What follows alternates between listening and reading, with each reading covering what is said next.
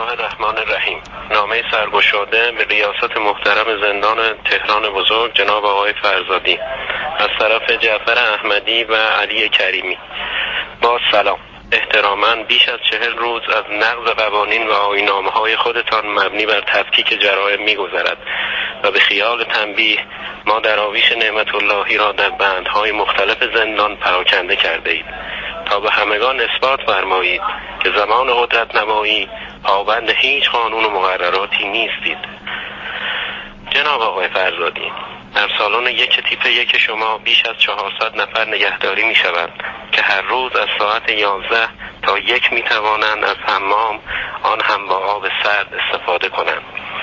ولی تعداد محدودی که از تعداد انگشتان دست براتر نیستند می توانند از آب گرم استفاده کنند. شاید برایتان افتخاری باشد که هر روز با شربت متادون از این بندگان خدا پذیرایی می کنید و تازه این سالن معروف به سالن پاک این تیپ شناخته شده است و مواد مخدر یافت نمی شود ولی قرص فراوان است و نمی توانم بفهمم کسی که از ورود مواد مخدر جلوگیری می کند چطور نمی تواند از ورود قرص جلوگیری کند. گزارش چگونگی ورود قرص در این من توسط یک زندانی عقیدتی دیگر به نام سهیل عربی گزارش شده که به خاطر همان گزارش محکوم به سه سال حبس و سه سال تبعید مجدد شده. چرا که ظاهرا ایشان هم نمی‌تواند باور کند که این اتفاقات صحبا انجام می شود شما به خودتان اجازه می دهید فراقانونی عمل کنید و دیگران موظف به رعایت قوانین شما هستند. در این سالن همه موظف به پرداخت خدمات هستند. و برای استفاده کردن از تخت باید کرایه پرداخت کنند و الا باید در راهرو و فقط شبها استراحت کنند.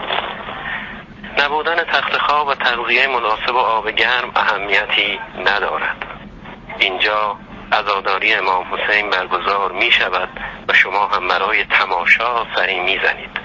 چگونگی برگزار برگزاری عزاداری برایتان مهم است ولی چگونگی تغذیه و روابط انسانی یا غیر انسانی مهم نیست. یعنی نتیجه عزاداری برایتان مهم نیست. جناب فرزادی ما توسط قضات دادگاه انقلابتان محکوم به حبس هستیم. ولی شباهتی به زندانیان شما نداریم چرا که شرافتمان را دستمایه پیشبرد کارهایمان نمی کنیم زمانی که آمارهای اصلاح و بازپروری ندامتگاهتان را تنظیم میفرمایید اشاره ای هم به عواقب یک دو یا پنج سال استفاده از شربت متادون را هم بفرمایید. تا همین الان دولت وزیر بهداشت به فکر چهارصد نفر اضافه برای سرطان کبد باشد وقتی یک زندانی معروف پس از 18 سال حبس با اچایوی مثبت به کانون خانواده و جامعه پیوست ای کاش از خودتان میپرسیدید. این بیماری کجا و چگونه به این فرد نادم شما رسید؟ جناب آقای فرزادی در پایین اتاقهای بند شما زندانیانی هستند که آخرین وعده صرف میوه را به یاد نمی آورند و اگر نقل قول ماه یا سال آن را بنویسم شاید کسی باور نکند. ولی شما خوب می‌دانید که حقیقت دارد.